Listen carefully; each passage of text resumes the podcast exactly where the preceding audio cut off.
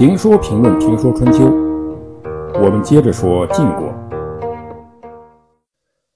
这时呢，子玉派大将窦伯向晋国挑战。春秋时期，两国交兵是要下战书的，不能不打个招呼就动手，那样不礼貌。那时的战书呢，写得非常文雅，一点不像挑战。就像子玉的挑战书所说的，请和君王的斗士玩一次角力游戏，君王靠在车横板上观看，我子玉呢也有机会可以陪同君王一起观看。晋文公判栾枝呢回答说，我们国君知道您的意思了，楚君的恩惠没敢忘记，所以待在这里。我们以为呢大夫已经退兵了，臣下难道敢抵挡国君吗？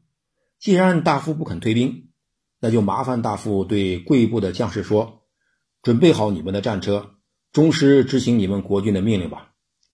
明天早晨咱们战场见。晋军的迎战也是强悍的。大战在即，晋文公登上森的费城观看军容。晋军当时有700辆战车，车马装备齐全，士气高昂，战备充分。晋文公也觉得可以同楚军一战，于是晋军砍伐当地的树木作为补充作战的器械。楚军方面呢，作战的准备也在积极的进行之中。子玉将楚军和蔡、陈两国军队分成中、左、右三军。中军是主力，有若敖氏的600卒为主力担当，子玉亲自统帅。右一军主要是由陈蔡军组成，战斗力相对薄弱，由楚将窦伯统帅。左一军是来自楚国深西两地的军队，由子西指挥。决战开始，子玉信心满满地说，今天必定将晋国消灭。子玉率中军，子西率楚国左军，窦伯率楚国右军，布好了阵势。晋军方面呢，先轸统帅中军，狐毛、狐偃统帅上军，栾枝、胥臣统帅下军。针对楚军中军较强、左右两翼较弱的态势，以及楚军统帅子玉骄傲轻敌、不谙虚实的弱点，先轸的策略是先击其两翼，再攻其中军。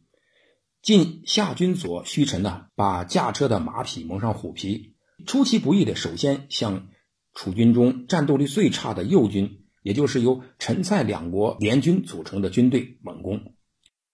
这陈蔡的军队呢，遭到这突然而奇异的打击，慌了啊，惊慌失措，一触即溃。楚右翼军队就这样迅速被击溃了。对待有战斗力的楚军左翼，晋军则采取了示弱、诱敌出击而后呢分割为前的办法。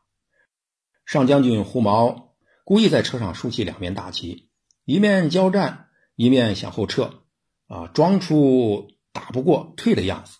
同时呢，晋国的下军主将栾枝也在阵后用战车拖拽树枝，拖拽的树枝飞扬尘土，营造出后面的晋军也在撤退的样子，引诱楚军的出击。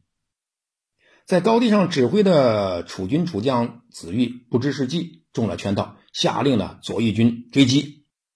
结果楚国的左军很快进入了晋军的包围圈。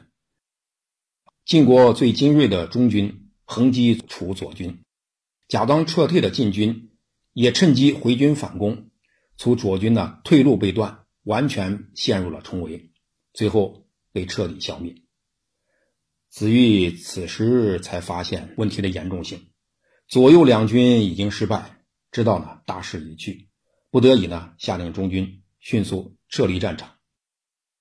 楚军的中军得以保全，城濮之战呢以晋军的完胜而告终。胜者王侯，败者贼。城濮一战对历史产生了重大的影响。